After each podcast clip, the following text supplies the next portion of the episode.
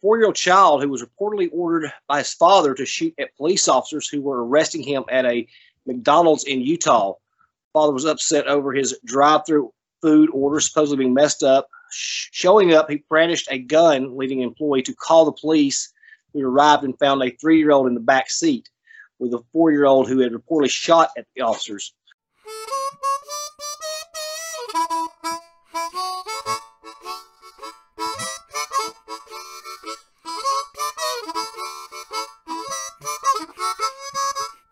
You're listening to Southern Breeze with Chris Peeks. Okay, Chris Peeks here this morning with Michael Letts. Michael is a law enforcement officer. He has uh, founded the company Invest USA to get quality bar- body armor in the hands of law enforcement professionals. Michael's here today to talk about a four year old child who was reportedly ordered by his father to shoot at police officers who were arresting him at a McDonald's in Utah.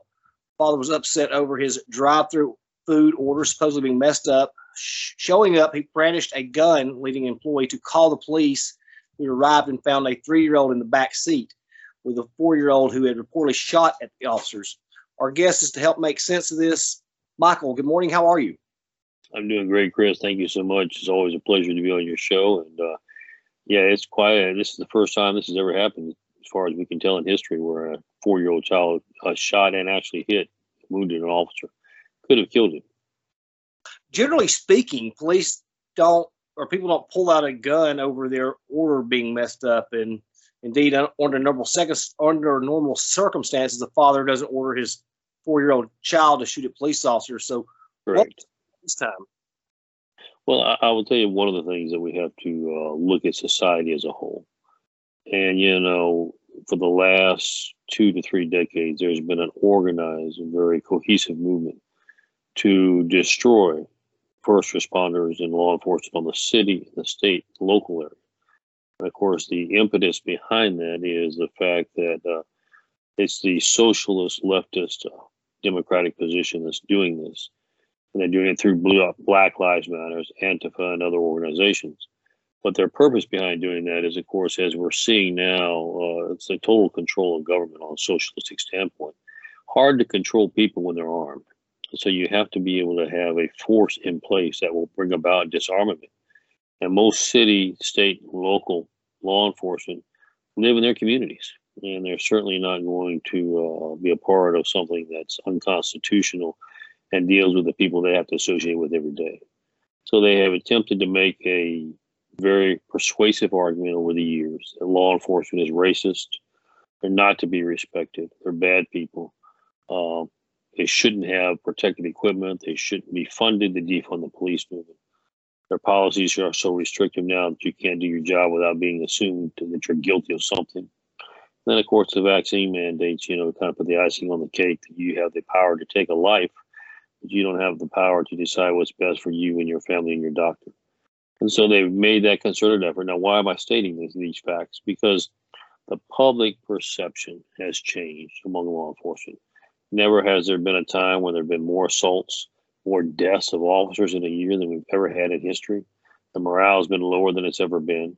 So it's not surprising when there is that concerted effort that many people take hold now they have no respect for law enforcement and they're passing that on here is what is shocking on the story it's not just affecting this generation they're passing it along to the next generation and they're going to really be in a mess in this country if we don't take some massive action to counteract what's being happening on the street today this is a prime example you had a person who has no respect for authority never has had respect for authority he's had prior arrest and um, he gets incensed that his order is not correct. I can kind of be sympathetic. I my order's never been correct when I go through a drive-through anyway. But you certainly don't take matters into your own hands and pull a firearm on an employee and tell them they don't get it right. They're in trouble. So law enforcement was called. Law enforcement responded. They did the appropriate thing. They de-escalated the situation. But when it got to the point where you can't just threaten somebody with a firearm and not expect some kind of repercussion we got to the we're going to need to, to do the arresting stage and go from there and figure out figure this out. He told his son to grab the firearm that was laying on the console from between the front and the back seat to shoot the officer. And surprisingly, the four year old grabbed it. Uh, he aimed, and the officer quickly went in to grab the gun. It was fast enough to deflect it. It would have shot him in the head and killed him. He deflected it, but it hit him in the arm instead. Uh, so this has never happened in history before. And what I want to stress to your viewers is this has gotten to the point, folks, where it's not just affecting you and I today, it's affecting America for future generations. And we've got to sound the alarm and do something about it. So you, you said this has never happened before? You, of? you, you've never had a four year old. We, we've looked through historical archives. There's never been a four year old that was deliberately hit, has shot and tried to kill a law enforcement officer. Wow. Um, so what happened from that point right there with the uh, the child and the father? Well, here's what's interesting uh, from uh, my conversation with the officers. There's absolutely no remorse, not by the child. The child thought he did nothing wrong. The parent was somewhat proud of the fact that uh, his child had done what he was told to do. But he's been told, he's been repeating the same rhetoric. The law enforcement is not to be respected, has no uh, goodness about it at all, and should be despised and loathed. Well, what happens when you allow that to go unchallenged and it becomes a way of life in society is law enforcement ceases to exist and you go into total anarchy in the old west. And I want to use this illustration for America to understand how close we really are to that being a reality in this country. When your younger generation, three and four year olds, have been ingrained now in no respect for authority, this country is in deep trouble. With the uh, you know, we see instances take place, and ninety-nine point, I'd say nine percent of the time, we don't get told the whole story. Then we see the whole video, we understand Correct. what happened. Does do you think law enforcement officers are getting more, um, I don't know, edgy when they pull somebody over? That they don't know if they're going to be killed or uh, what this person is going to do with each. There's no, there's, there's no question. I mean, you know, people ask me all the time because you're because I'm in law enforcement. Uh, so why do officers act a little tense, shall we say, in a situation? And let me give an illustration. Uh, this is just in the last two weeks. Uh, in Houston, Texas, we had a, a Houston constable pulled over a vehicle. Before he could even get out of the vehicle, the, the occupant jumped out, pulled out an AK 47, and gunned him down before he could even get out of his car. Now, why is that significant? He was a drug dealer who had come across the border illegally and uh, went back across the border after committing his crime. But see, this is just happening so often now. We're losing, we've never lost as many officers in the history of this country in one time. It's happening daily, literally daily, we lose an officer. And because of that, you know, if you had any common sense about you, you'd be a little leery too about not knowing where the next shot's coming from. I mean, and one thing that, and you tell me if I'm wrong, uh, I've always, you know, I got stopped months ago and the officer walked up and I said, um, he asked me my license. I said, well, I need to tell you, you know, first I've got a firearm on me and I've got a permit, but I can't remember where my wallet's at and where the firearm's at. And he said, uh, well, I don't want you to shoot me. And I said, I don't want you to shoot me either. And uh, he laughed and said, uh, well, okay, just give me your information. Uh, when people come up or an officer stops somebody, should they wait for the officer to get to the vehicle before they pull out their wallet? Um, or should they wait? Yes. What would yes, you. And, and, and let me tell you what's tragic. Let me tell you, in, in the older times, you could get out, talk to the officer, roll down the window, have all here's the information. Now the officers are just nervous as can be, and here's what they prefer you do. They prefer you put your hands on top of the steering wheel, ten o'clock and twelve and two o'clock, and just wait till the officer gets there and roll down the window and then proceed to obey the instructions that he gives. And is when you pull somebody over, is there a window you go to? You know, driver's side, passenger side. typically what, what happens is they prefer the driver's side. And of course they'll always leave their fingerprint on the rear tail light when they're approaching the vehicle. So don't be surprised when you see an officer touch your car. That's just standard protocol.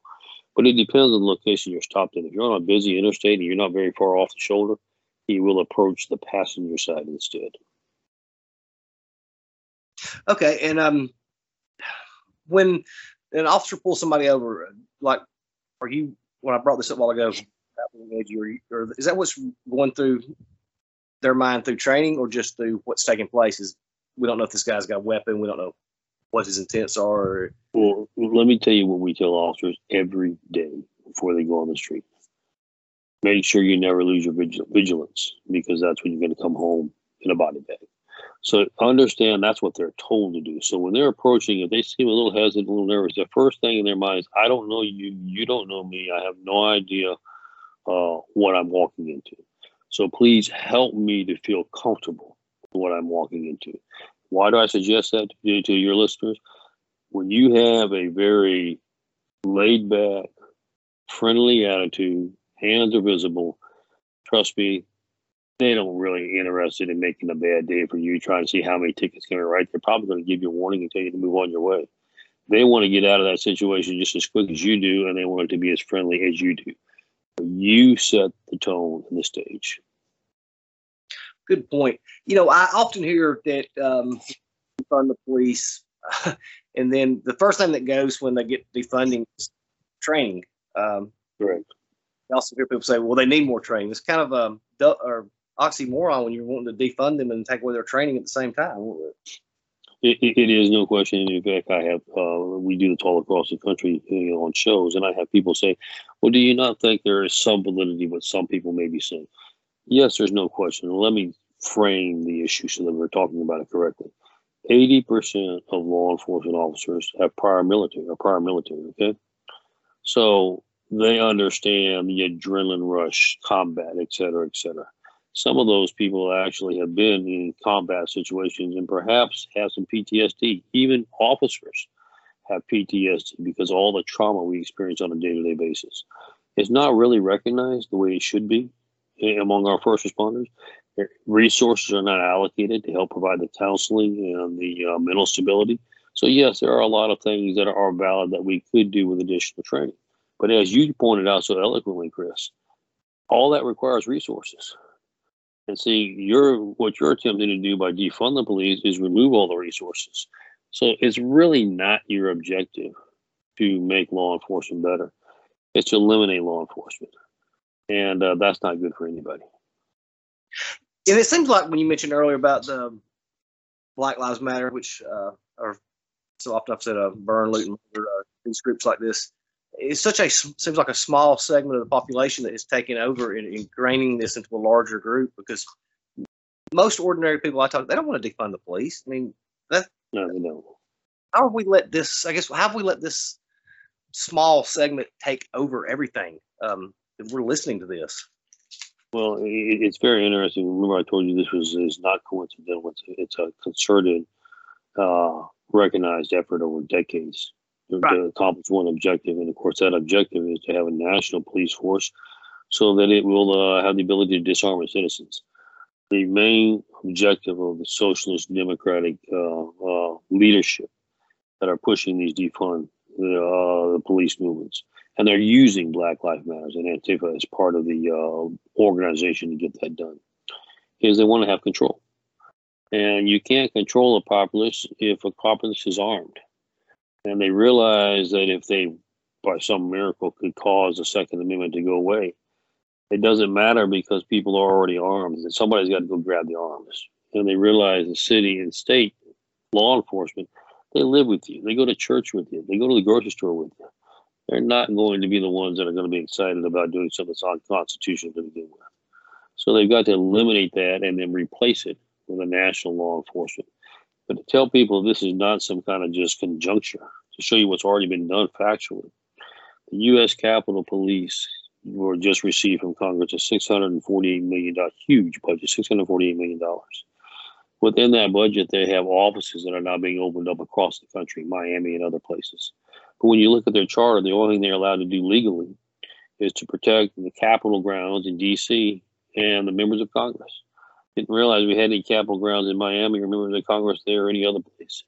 So they're already setting the stage to put into place because you know it was the, the Capitol Police that were point, shall we say, on the January the 6th incident and the problems that we've had in that incident and being able to get transparency of, you know, the, videotapes released and transcripts, emails, etc. Can't get it done. There's a cover up going on there. So it's very clear what their objective is for down the road. And they're, quite frankly, have done a pretty good job of it. And that's what gets back to this issue of the four-year-old shooting uh, the officer is it has been very effective in trying to make law enforcement demonized and seem to be racist and disrespected. And uh, we can change that. We, when I say we, the as you mentioned, Chris, the vast majority of Americans don't feel that way. We have been silent to this point, and we can no longer be silent. We have a bill right now that's just went through the uh, House here in Alabama and waiting for the Senate through called um, constitutional carry. I don't know if you're. I am familiar with it. What's your thoughts on it? I think there's it's a actually it's a godsend. People will say, "Oh, I didn't think law enforcement supported that." No, you realize how many stories I can tell you an officer getting because remember, there is not an overabundance of officers in this country anymore. So most officers are in a car by themselves, responding to calls by themselves, and they're going to have to wait a little time for backup. So you know the comfort we receive in thinking there are armed citizens out there that if we get in trouble, and this has happened, you see videotapes all across the country, an armed citizen with a, with a, with a weapon permit stepped in and assisted the officer and saved his life.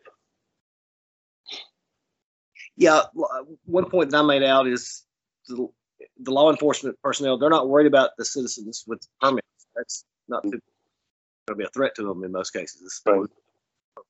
Those are the guys who are the threats to people. And, you know, when you talk about constitutional carry, I mean, quite frankly, there's very few that are bold enough to carry who have ill intent. So uh, we're all in favor of, of arming the citizens. Now, the key to that question is if you're going to carry, make sure you know how to use it. Oh yes, um, well, I've seen that off so often with people who do not know what they were doing. Um, right. People have asked me what is uh, what would I recommend to somebody who's never carried a firearm or who's wanting to learn. I said, me, your best bet would be like a 38 Smith and Wesson lightweight. I said you can point and shoot. I said up close. I said can't get anything better than that. Um, you know, you don't need to be something bulky and something you have to try to um, you know, rechamber. Uh, what, what's your thoughts on those types of weapons? I agree with you wholeheartedly. The other thing is you you have to look at the uh, load velocity because I understand if you're not the best shot, if you, if you don't hit what you're looking for, that bullet travels. You don't want to hit somewhere it shouldn't be hitting. So you know, 38 has you know low load velocity. It's a it's it's a good uh, a good caliber. 45 is a good caliber, but the fact is it's got a lot of kick to it. So you're best off with a 38 because they're easy to fire uh, you can be a little more accurate with a 38, and um, it gets the job done. Yeah, I, I, like that. Right now, I'm carrying um, a 357 too. It's a little bit uh, big. Something about that right. one like right now. Uh, I like a 45 too. Um, 45 is my favorite. I tell people 45 is my favorite because it was built to stop. It wasn't built to travel. It was built to stop. When it hits something, you don't usually get back up. Yeah, that's true. Uh, like the friend I was saying about, he he gets out and gets a little a 22. And I, I mean, I know 22 will stop. I said, man, you should just bought a, a pellet gun. I mean, yeah, you're right. because the other thing you don't want to do is you don't you don't want to have to use repeated rounds to get the job done. And then it makes it look like you emptied the whole. I mean, people have a bad perception. You have to shoot two, 10 shots to get the job accomplished. I think it's overkill. Now you talked about earlier uh, the person got out with the AK-47. Uh, you know, I have one of those too, but a lot of people get confused thinking that's assault rifle. How, how's the media got this to people's minds? Well, let me explain two things. First of all, we use the terminology AK-47s. A true AK-47 is very difficult to obtain because a true AK-47 has a higher caliber chamber and has is automatic. What you typically have is a rifle that is designed like an AK 47 that shoots one shot at a time based on the pulling of the trigger. Um, but the media doesn't understand that, and they label everything as, a, as an assault rifle AK 47 when it's not. But the fact of the matter is, it does use a rifle round. And why is that important to distinguish? Because what we at Invest USA do is, you know, we provide, since there's been the reduction and cutting of funding for law enforcement all across the country. We help them provide active shooter vests. And for your listeners to understand the difference, when we started 30 years ago, the only thing officers could uh, would wear, the only thing was available, was a concealable vest, a vest you wear under your shirt. Concealable vests are made designed to stop sidearms, and that's all they will stop. They will not stop a rifle round. Well, the criminal element has gotten more um, up to times, shall we say, in the last five or six years, and they're using a lot more rifles, or what the media will call assault rifles. You know, it's not technically an assault rifle, but it is a rifle round, and so we had to develop new technology. It had titanium plates in them, active shooter vest. But currently, 90% of officers do not have that protection, and uh, quite frankly, with all the deaths that we're seeing on a daily basis of cops around the country, they need it. Now, this, uh, tell me again, when did you start this uh, company for the um, vest? We started in 1993, 30 years ago. And uh, we've really had to ramp it up with the active shooter vest in the last six years. And these will stop a uh, rifle round as opposed. Stop any, anything. In fact, I've actually stopped a 50 caliber with it. Now, let me quickly tell your listeners, you'll still be dead from the blunt trauma, but you'll look good. At least the bullet won't cut you in half. but um, yeah, it'll stop. That titanium will stop anything. And how many people or how many officers have this been able to distribute these to? We've given them to thousands across the country. I think we're up to 7,500 somewhere in that area. But but before your listeners get too excited, understand we have 1.2 million officers across this country. And when you do the calculation, 90% don't have active shooter vest. Um, you got a big challenge ahead. Um, is is the these 7,500 that they have they actually been put to use with an active shooter? Yes. You know, in fact, quite a few of them that we uh, tragically we've donated to agencies after the fact, after they lost an officer to a uh, a rifle round. And an active shooter vest would have. I can think of an instance close to your area in um, Decatur, Georgia. Now there's a Decatur County and there's a Decatur City. This is Decatur County, which is on the border of Florida, uh, uh, the Panhandle. And uh, two assailants came across from uh, Florida, were shooting up police cars during the chase. Stopped at a residency. Uh, this is about two in the morning. Jumped out, went to the front door, started shooting the front door. Now this was a huge residency, uh, you know, solid wood door he came down with his 45 and started returning fire. Of course, his 45 didn't go through the door. The AK 47, these were true AK 47s. These were actual assault rifles. Went right through the door. When the officer pulled up, uh, Officer Bidwell, Captain Bidwell from the Decatur County Sheriff's Department, he one of the assailants turned around and shot through the uh, door. Went right through the door of the cruiser, right through Officer Bidwell's concealable vest, and right through the other side and out the other out the other door killed him instantly. But my point being is, had he had an active shooter vest, he'd have been alive today. Mm. Uh, you said that there was 1.2 million officers. So would that mean that any given time there's what four, only four or five hundred thousand on duty? That's correct. That's nationwide now. So you've got roughly 350 million people and maybe 400,000 officers on duty. yeah, one, we're kind of outnumbered. that uh, I, what less than one one percent of the yeah. So you know, of these, and I conducted another officer uh, interview with an officer a while back that was a field training officer. Of these, um, when we see something on CNN, you know, with a police officer and some shooting, so I, these officers, what maybe ten instances a day, they or they're dealing with people. So how often does something like this happen? One after every three hundred million stops, or you know, something along those lines. I'll, I'll tell you, sadly, in the older days, you could go, you could have your career and never draw your weapon. Now, uh, they're drawing daily, literally daily. Some days it may be used once, twice, three times in, in a six month period, but it has gotten that bad now to where we're not being proactive, we're being reactive and the reason why is because of, again, what we saw in this incident with the young child. We have developed an attitude across this country that there is no respect for law enforcement. The law enforcement won't do anything, and it was deliberately staged that way. If you look at the riots that Black Lives Matter did, the frustration, people don't realize this, the frustration from law enforcement. Here you are trained to protect and to, to serve and to keep that from happening. You're put out on the scene and you're ordered to stand down. Well, the general public thinks, gee, the cost must have been in Dunkin' Donuts one time to me. They're not. They're worthless. And so it discredited them. It sent a message to the criminal element. Cops are not willing to do anything anymore. They're ordered to stand down. And so now we're reaping what we sowed. We have them with impunity. stealing, going into stores, smash and grab. You see that all across the country now. They just walk in them, Walmart, and walk out with a TV. Dare you to do anything about it. Um, smash and grab in, in, in retail stores, jewelry stores across the country. They uh, get pulled over. This has happened in happened uh, in Alabama, as I recall. An officer was was wounded by just a routine traffic stop from a broken taillight. Approached the car, said, oh, "You know why I stopped?" He said, "I really don't care." And pulled a gun and shot him. Oh, wow. So it, it, that the point I'm driving to your listeners is we have allowed a small minority to create a perception that the vast majority of Americans do not support, and it's time that we become vocal and change that attitude. I mean, if we keep going down a route like this, we're going to have people say, "I'm not going to do that job. Why do I want to be in law enforcement if I'm going to be treated like Well, this?"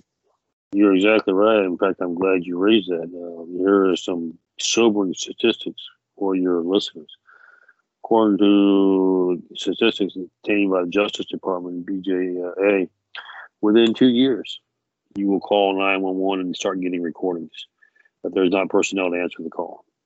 Now, that's fine if you're calling to report somebody ran over your mailbox. But if you're calling to say somebody's at your front door with a gun and beating, trying to get in, you don't want to leave a message. But that's where we're headed, folks. And uh, I will tell you, since we represent law enforcement all across the country, one of the biggest challenges in all the officers and the sheriffs and chiefs that I deal with is uh, recruitment and retention. They're dropping like flies. This has been the we have the worst morale we've ever had in history. We've had the highest deaths. We've had the most retirement we've ever had. We've also had we just well my frustration. If I sound a little frustrated this morning, we had four thousand officers that were fired yesterday in L.A. because they refused to be vaccinated. So we lost four thousand in one hit in one county alone. We are not in a position to lose any officers. We can't get enough as it is. So that's why we're headed to being a lawless anarchical society if we don't do something about it. You said four thousand were fired because they wouldn't be vaccinated. Are we still going through that? I thought we'd moved past the fire. I had, I had uh, Chris Nielsen made me happy to tell you that statement was true, but it's not. The LA County Board of Supervisors, they had been warned in December that if they did not vaccinate, they would be terminated.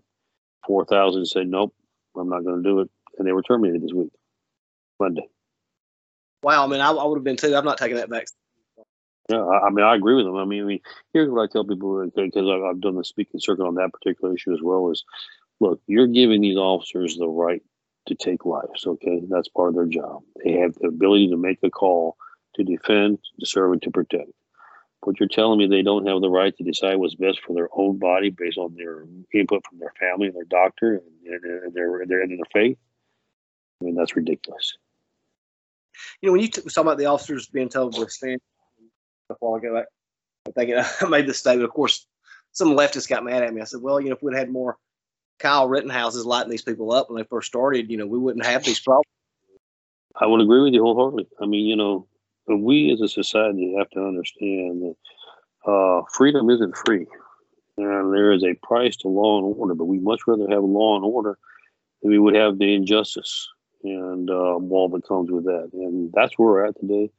We have a lawless society. We have an unjust society, and even the justice system that we have, we have a two-tier justice system. Those sometimes are applied uh, severely, and others are let off free. That was never the intent of our founding fathers. I mean, and I they they fired back. I said, look, if you don't go out to tear people's stuff up and burn people's houses, I said you wouldn't get killed. I mean, Exactly. I, have- I've been on national debate shows, Chris, and, and I look at when they when they bring this issue up. I said, let, let, let's let's be realistic.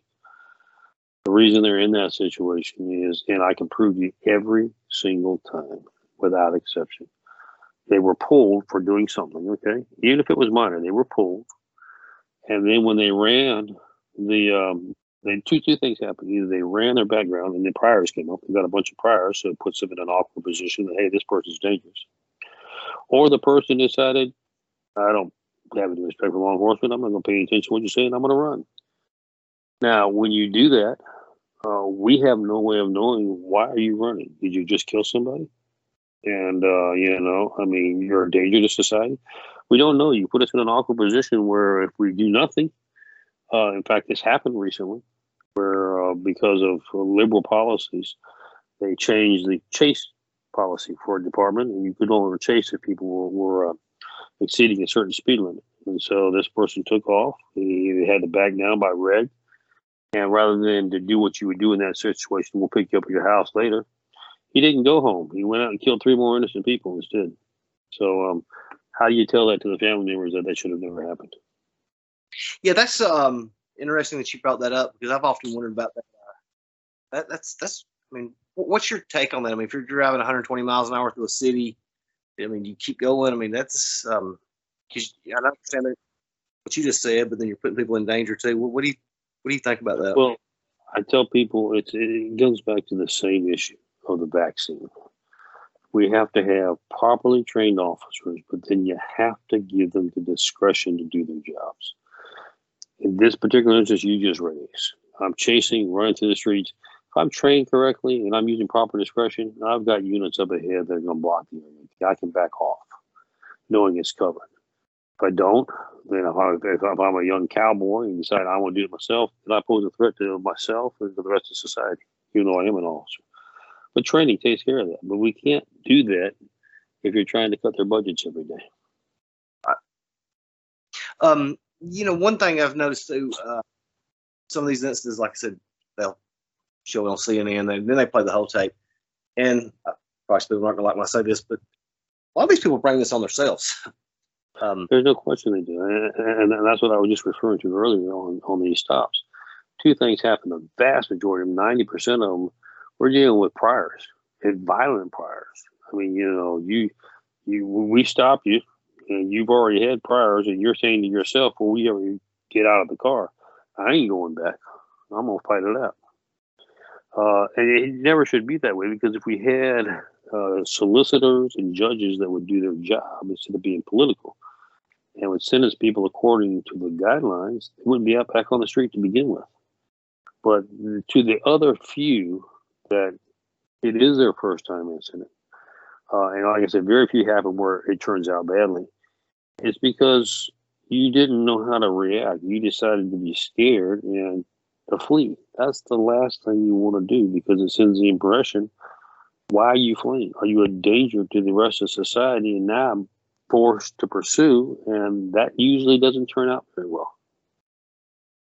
And you know, when we're talking about priors, I don't think you know.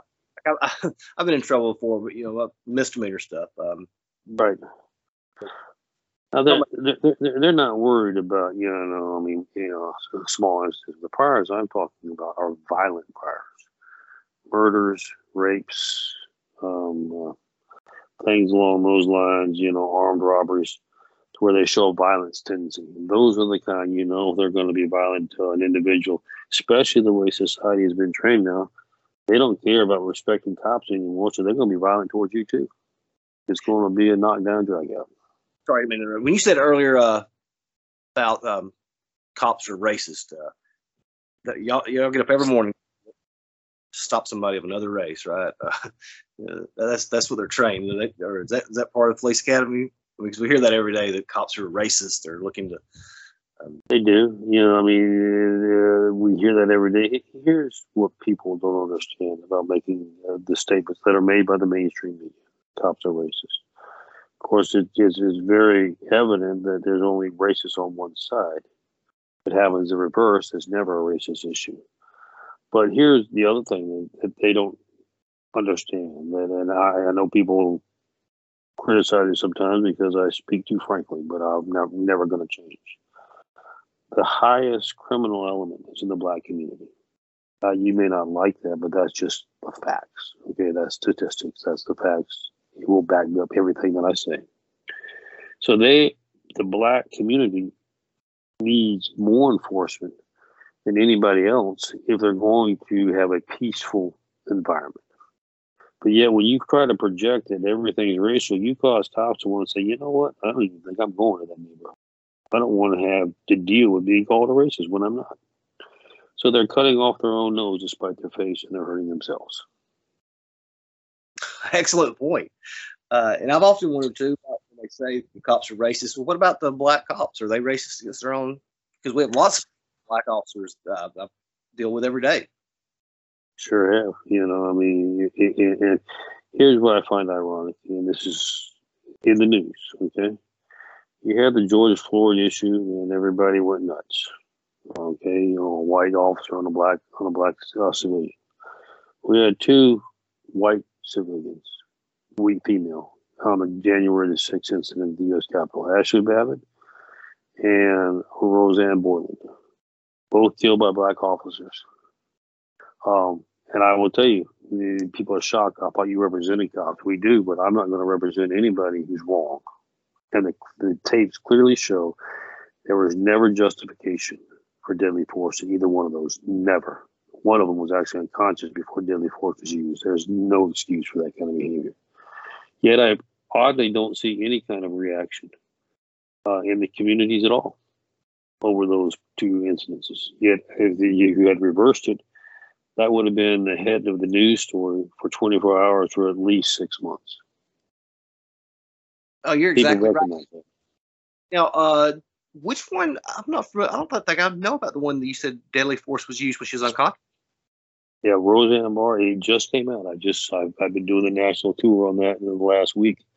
Um, came out by accident. There's a video that shows Rosanne Rosanne. We knew she died. Okay, but the coroner ruled that she had died of a drug overdose on that day. And the drug overdose was Adderall. Well, of course, you know, Adderall is only used for attention deficit disorder. Never heard of anybody ever overdosing on Adderall, period, anywhere in the country. But in this particular incident, well, uh, you remember they've kept 14,000 hours of video they've refused to release. Well, they released one on another request, and in the background, you can actually, and when it's blown up, it's very evident. You can see that Rosanne uh, is laying on the floor unconscious. Then you see a young black female officer come over, take a a wooden baton and a steel rod, and begin to beat her on her skull incessantly. 45 minutes later, she was pronounced dead. Now, here's the issue the coroner, I, I would challenge the coroner. Did you do the CAT scans? Did you do anything to see if the blunt trauma to the head, which we now have on video, had anything to do with her death? Um, and if you didn't, why didn't you? And if you did, why was it not released? Those are questions that right now people are on the hot seat for, and it's going to get a whole lot hotter because we're not going to let these issues go undisputed and unrecognized. It's wrong to the victims, it's wrong to the families. Wow. Uh, so 14,000 hours of tape that they've withheld? They still have withheld 14,000 hours. So, People say, wow, how can you have 14,000 hours? Well, I understand for a minute how big the U.S. Capitol is, how many cameras are in there, and each camera rolling for seven, eight hours during that incident. That's that's a lot of hours. So, what else being uh, uh, covered up in that January 6th? What was that? What else is being covered up? What did you said? Well, you said I uh, mentioned a cover up earlier. What what all do you think is being covered up? that took place well, there? Uh, I, I think there was a narrative. In fact, I'm very, very comfortable. The narrative was to show that conservatives, i.e., Trump supporters at the time, are bad for this country. And so they knew that they were coming to the Capitol and they wanted to stage a drama that would portray them the way their narrative that, you know, they were coming to overthrow the government there are so many problems with their theory because of the fact that hey, I've been to the U.S. Capitol quite a few times, more than I care to remember, and those steel doors, heavy doors, are magnetically locked. They don't open unless somebody opens it. They could not have penetrated the Capitol unless they were allowed to do so. Uh, you took it, some of the videos that people took on their cell phones. These people are just tourists walking around, hey, I'm a taxpayer. I want to see my, my, my U.S. Capitol. I want to see what's going on. I want to see this vote being cast about electoral college. And to charge them with um, trespassing is just ridiculous. And then to keep them for a year without a trial, without even a bond hearing, uh, is unconstitutional. And then to have two people, Ashli Babbitt being one, and now the videos have come out on Ashli to where she was first deemed a terrorist that was trying to break in and uh, harm uh, Congress uh, members. Now it comes out the video actually shows the opposite. She's yelling for people to stop. She's asking the police, "Where is your backup? Get some help in here." And she was shot anyway. She was unarmed, but posed no threat. And here's the final kicker: when there is an officer involved shooting or death, it is automatic by protocol that you seek an outside agency, a big agency, a state agency, etc., to conduct an investigation, an independent investigation. Whose findings are then turned over to the prosecuting attorney for review before it is determined how the outcome of that case should be. In both of these incidences, and Ashli Babbitt and Rosanne Boyland, the investigation was done internally. You cannot do an internal investigation on yourself. Sorry. I'm saying you're not capable, but it doesn't look good. It's not right, and that's why we have protocol against it. But in both of these incidences, that was what was done. Uh, things were done out of order so often, and evidence withheld that the American people have a right to question whether there's a motive behind it, whether something's being covered up, and why. And we still don't have those answers. Oh, so yeah, this is news to me. Her about what you said. She was saying, "Where's your backup?" Mm-hmm. It's all on video. It's all on tape. And you remember they didn't even give those tapes. Now they finally released those 13 months after the incident. What is Congress investigating? Are they looking at this, or this is all just coming down on Trump? Now, and here's why I'm laughing.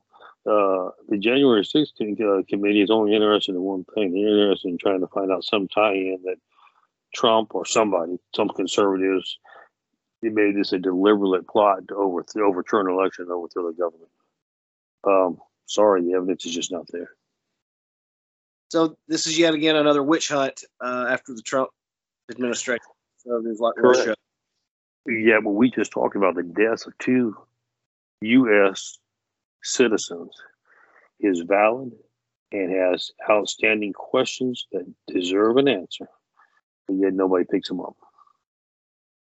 and this is um, if the media who again is ignoring something for their own uh, narrative. Yeah, that, you you hit the nail on the head. That's not part of their narrative. It doesn't advance what they're trying to accomplish. So they want to leave that one alone. And uh, you know, I don't, I don't know where how this is uh, became um, part of the uh, people who are reporting because they're all, it seems like they're all in this together.